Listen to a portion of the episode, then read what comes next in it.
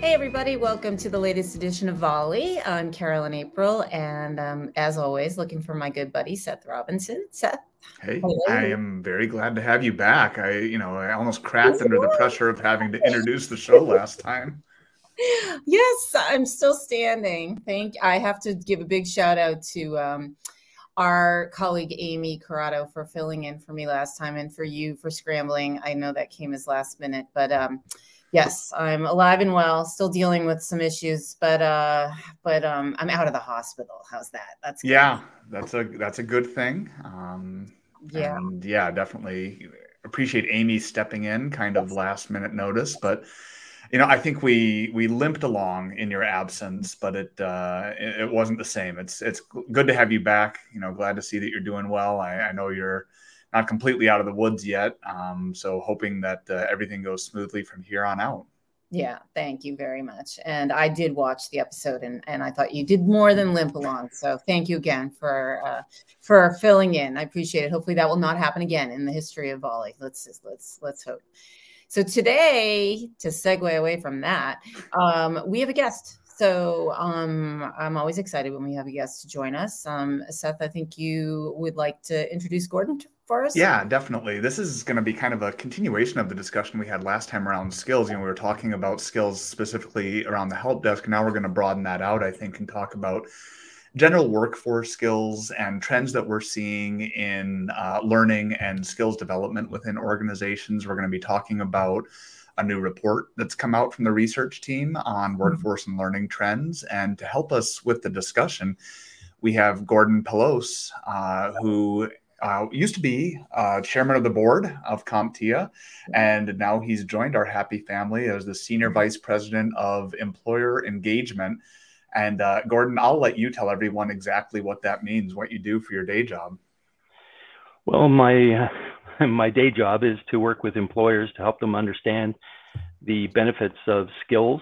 And um, during the exciting times that we're in, the talent war, um, the challenge for employers to fill their vacancies and uh, to find candidates with skills has become a greater challenge than ever. So it's a perfect time for me to be in this role and helping employers fill those positions and to understand the benefits of uh, skilled-based recruiting. Yeah, awesome. I'm, I'm really excited to get some of your insights here um, as we talk about this because I, I think there is a lot of noise in the, the, the skills and the workforce and the hiring space, you know, and, and what companies are dealing with. Uh, and and I think some of that noise is pointing to some some real things, and some of it might be um, kind of getting in the way of some of the real discussions. And, and I think that there's a lot of challenges that go back a long ways that have been exacerbated lately. Uh, and you've probably got pretty good finger on the pulse on those. But maybe we could just start, at, you know, at a, at a high level describing like what we see as the supply demand situation now. I think this is one of those that has been complicated for a long time. I think, especially in the tech space, if we're yeah. talking about jobs in technology. Um, I think employers for for quite some time have been having a tough time finding the candidates that they would like to get, whether that's you know skills or just the raw numbers of candidates for certain positions. Um, so I think that's been out of balance for for some time, and I think it continues to be out of balance. Uh, so you know, Gordon, what are what are you seeing there, just real generally with supply and demand? Well, tech unemployment is at record lows. You know, somewhere between 1.5 and 1.8 percent, which is unbelievable. Uh, it's remarkably low. At the same time, we see record demand. We uh, we have high churn in the industry. We've got the Great Resignation underway uh, and not slowing down. So um, it's it's a real difficult time for employers. And and the challenge is that if you're out there looking for that unicorn, if you're looking for that perfect candidate, uh, they're very very difficult to find. And um, you know this this spirals um, if, if you if you really are looking for that perfect person, you can either wait a long, long time or pay double or triple market rate in order to attract that person. So it's it's a, it's a unique time in the market.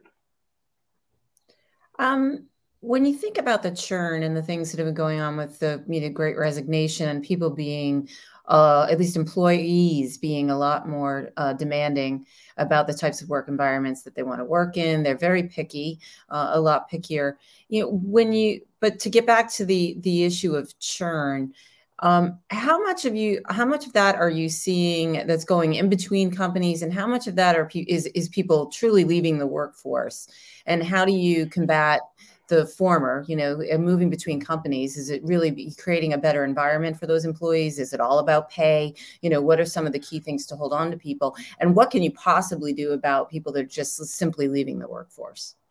Yeah, and and you know, to be candid, there aren't a lot of people just simply leaving the workforce. There's a great, I call it a reshuffle, not just the, okay. uh, you know, the the movement of people from employed to unemployed they're they're changing employers. They're they're moving to uh, gig worker in uh, situation as well.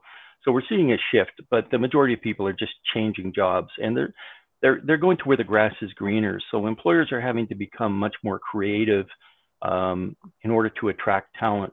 They need to understand. They're having to listen to the candidates around the cultural fit, around um, the things that uh, candidates are looking for today, which is you know, flexible work environment, uh, flex hours, um, some soft benefits, things like gym memberships. All these things are value adds that candidates are looking for. So it's not just the money. The money is, uh, I think, a measurement stick for a lot of people, but it's all these other things that enhance lifestyle, including um, remote work, where where people have the ability to uh, work wherever they'd like um, have uh, the ability to um, sell their home in the big city and move to that small community that perhaps they grew up in. Uh, that's becoming the norm. We're seeing a lot of these things be value adds that are differentiating companies that have that flexibility for, for the for the candidates. And does that differ by industry? It would seem that if you work in literal tech industry, they already the, the most of the industry already provided a lot of those perks for their employees and that sort of flexibility. But then in more of a traditional industry like manufacturing or or, mm-hmm. uh, or healthcare, even those um, those those flexible options really didn't exist for a lot of employees before. And I can imagine, industry by industry, um, it's more challenging for some than for others. Absolutely, and and some of the some of the you know healthcare. Um, if you're in a delivery role, absolutely, you have your job is on site. Uh, in manufacturing, if you're in, in in a production role, your job is on site. But a lot of the support functions don't yeah. need to be on site, and those jobs are now being moved to um, flex work, uh, remote work, people being able to deliver uh, remotely, and so that's what we're seeing uh, as well is, is employers becoming much more creative. So not only by sector, but by job function within that sector. Yeah, I think all of these factors that you're talking about, Gordon, and, and the, the changing demands around employee experience, which we've touched on before with James Stanger. It was mm-hmm. discussed a little bit in uh, this new report that we're going to link to. I, I, think all of that is mixing together to make something really interesting. You know, all of us here have already kind of referenced the great resignation. And Gordon, you kind of indicated that it's not so much a resignation. And I think almost everyone agrees that great resignation is a bit of a misnomer, but it's still the label that sticks. And it's it's the first three words in this research report.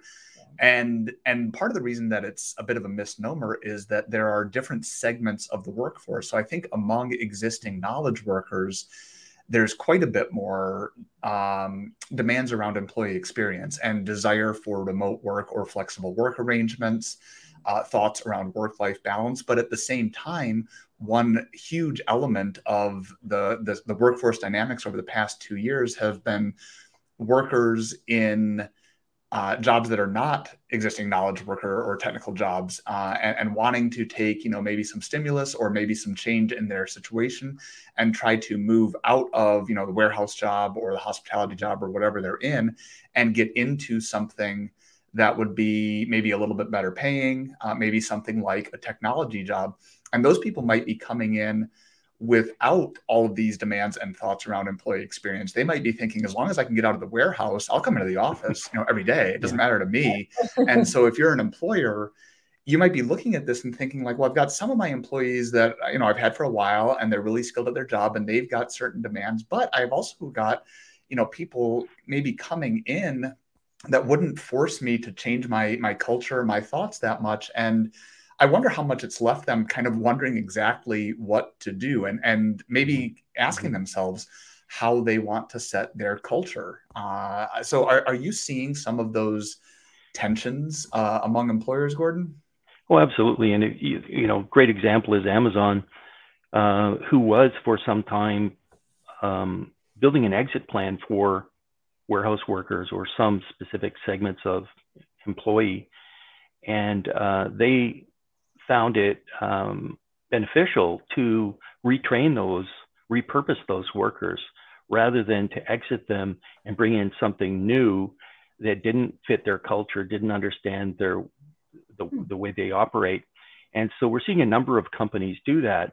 I was talking to a lady uh, fairly recently from a large IT company. I won't mention the company's name um, for fear of embarrassing somebody, but um, she was indicating that they're reaching out to either people that were were workforce reduced, downsized, or uh, moved into early retirement previously, mm-hmm. and they're rehiring those people. Uh, they understand the company, they understand the culture, they fit. They're just happy to have a job. They might be in their mid 50s. They could work another 10 years. Um, and, and those people are filling a void that um, they're having trouble filling today. And so uh, companies are doing various things, and it's, it's, it's really creative to see what some of them are doing in order to fill the, the void that's, that exists. Um, and and the answer is no one silver bullet. There's multiple things that people are doing, and you can combine them um, to create a um, a strategy.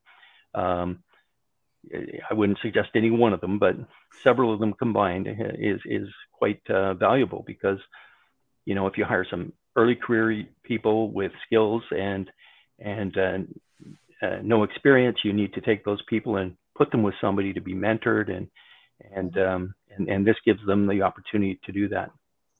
Yeah, and just to finish off that thought, you know, you mentioned there's no one silver bullet. I think one of the reasons for that is I don't think there's one uh, consistent problem from employer to employer. I know I've yeah. talked to some CIOs or, or, some upper level managers at uh, employers where they're not really worried about retention. You know, they're not seeing churn in their workforce. They they they see the stories. They know that it's mm-hmm. happening out there but they are not seeing it themselves. And so, you know, they wonder, is it coming for us or are we doing mm-hmm. okay? Mm-hmm. You know, what does that mean? Do we have to change our culture to try to prevent this thing? Or do we have the culture that fits our current workforce? And so I think that there, there isn't a single defining problem out there. Mm-hmm. And, and I think that's part of the problem with this great resignation label is that it tries to reduce it down to something simple. Right. Um, and and especially for the past two years, there's just not something simple out there when it comes to workforce issues and hiring and training and retaining talent. Mm-hmm. Well, I think the key thing is if, if an employer is listening to their employees, if they care about their employees, and if they're uh, attentive, um, they're probably in that category of not having a problem. Yeah. It's the employers that have have ignored the feedback, that don't have ERGs, that don't have um, listening posts, and they um, just assume everything's fine. Um, they're the ones that are, are having the problem. Um, the progressive employers that have, have paid attention, listened, um, supported the employees, they're, they're, they're doing well. And so what I'm talking about is, you know, when you hire a, a new employee and you onboard them you need a process to um, nurture that employee. So whether it's a mentoring program, it's a some kind of an ongoing program to assist that employee with the remote work. These things are very, very challenging for employers. In the old days, we used to bring the new employee into the office. Um, they would have a cubicle that would be close to another employee, and you could keep an eye on them. You could walk by every day and see how they were doing it's much more difficult in the in this new environment and this is where employers have had to evolve their programs they had to pay extra attention they had to invest and the ones that have are seeing the fruits of that investment and the ones that haven't are seeing high churn because these young young people come in, they feel abandoned, uh, they stay three months, six months, and they're back on the uh, job search again. So I, would like to pivot a little bit to um, some of the new recruitment tactics that companies are, are, using to make themselves look palatable to potential employees. Um, whether that is, we talk a lot about, you know, getting rid of the four-year degree requirement, you know, um, doing a lot of on-the-job training, you know, bringing people in who may not have, you know, who are at the 70% of the 100, you know, and you got to get mm-hmm. them to the, you give them the 30% in training uh, on the job um, all of those sort of creative ways to uh, broaden the pool of applicants for yourself, right? So you want to make it a bigger pool and and not make it so narrow in terms of what you're asking for or such a high bar that you're of what you're asking for in a job posting that people just don't feel like they're going to be a right fit and they don't apply. What are some of the things that you're seeing employers try to do on the creativity side to broaden that recruitment process and make it um, a bigger tent for people to come in? Yeah, there there's a number of things. One of the first thing is um, you know the the the job posting itself, um, scaling back the list of requirements to the absolute must-haves, um, being much more open-minded. Um, you know, do you want that unicorn out there that has the four-year degree, that has the five years ex- of experience on the specific application that's only been around for five years, or um, you know, things like that, you can get very, very unique and into um, a position where you've you've made it very challenging. Um, what what we're seeing is that the successful employers are opening these job postings up with very few specific demands like that, and instead looking for potential, looking for candidates that have ambition, desire, willingness, ability to learn, and then, as you said, augmenting that once they they bring them in.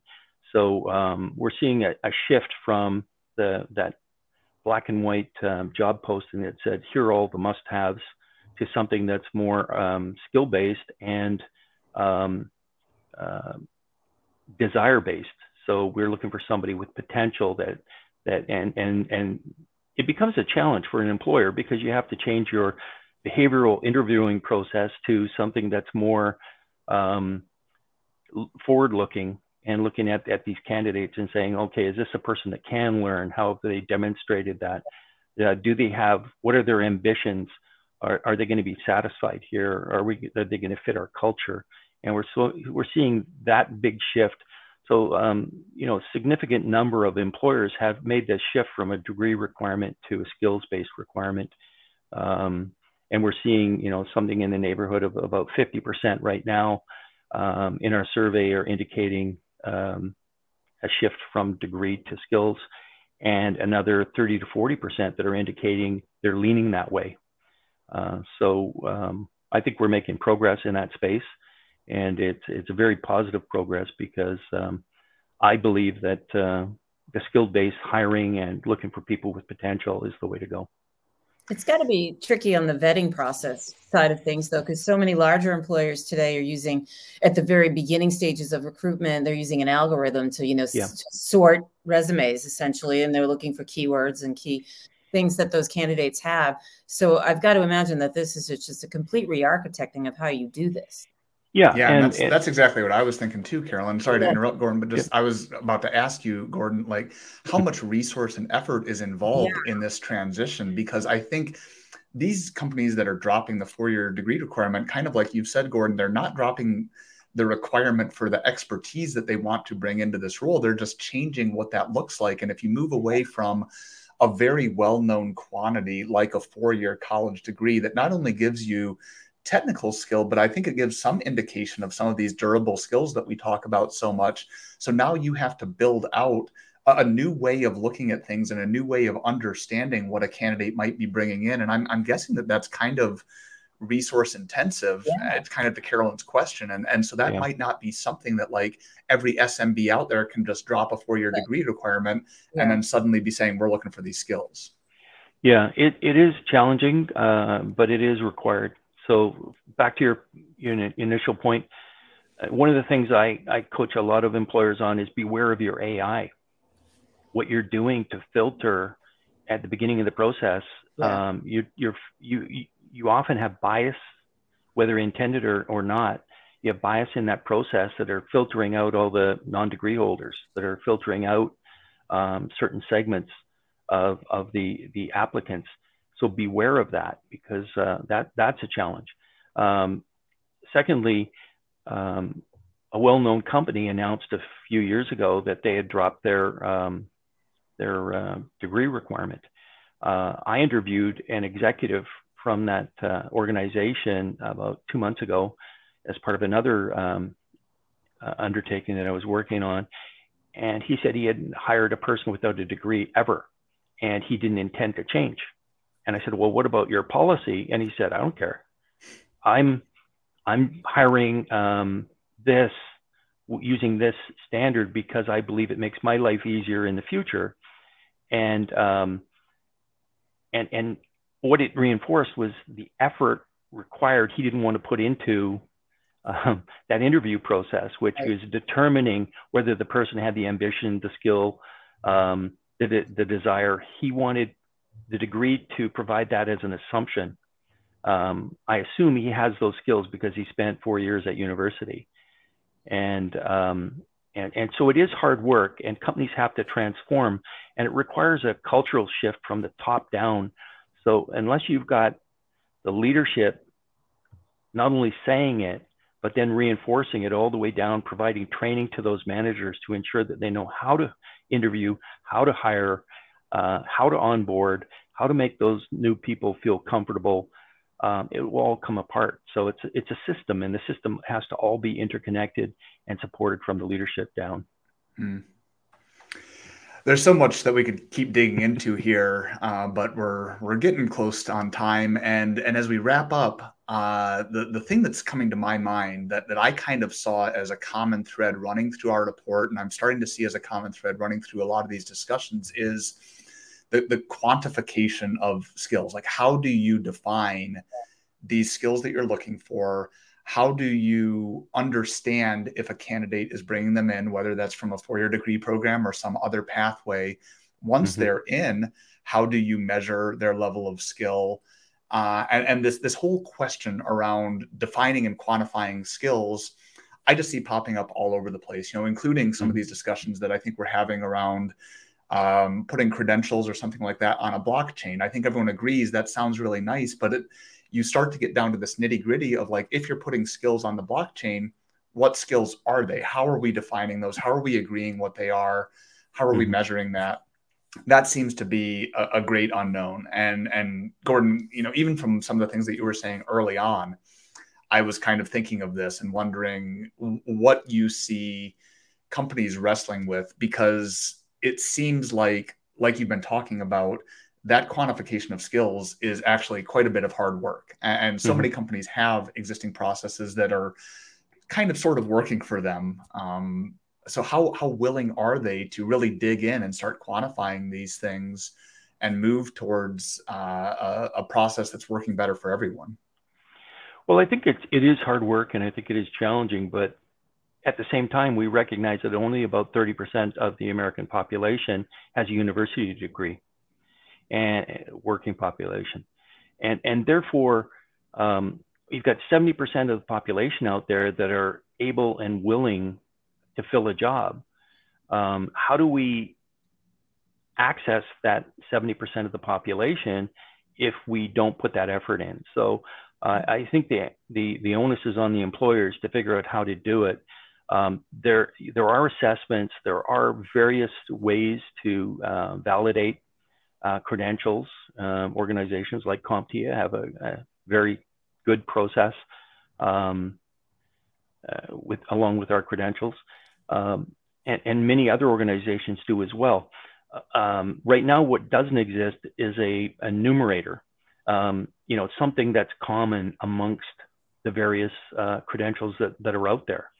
Uh, and, and so I think that, you know, there are a number of organizations working on this problem right at the moment.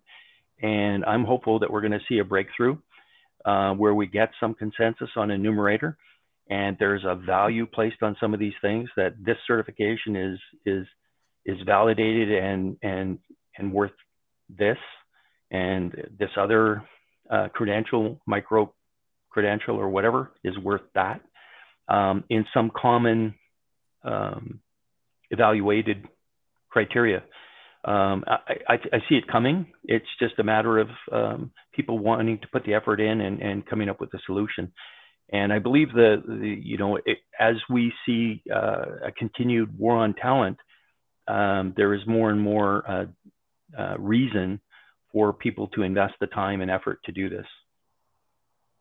Well, it sure sounds like there are plenty of people out there, either with the skills already or with the potential to skill up. And that a lot of the, as you said, the onus is on the employer to figure out the right, right ways to find them and the right ways to um, make you make their environments inclusive to hold on to these people once they do hire them. So, mm-hmm. uh, plenty of work to do in the years ahead. But um, I don't see the skills issue going away. I'm sure neither of you do as well um, for the foreseeable future. So I'm sure we'll be back talking about this uh, in the in the future. But Gordon, thank you so much for joining us today. We really appreciate it. Well, thank you for having me. It was a pleasure. Yeah, yeah, we really appreciate you joining us. And thanks, as always, to our producer, Andrea McMillan.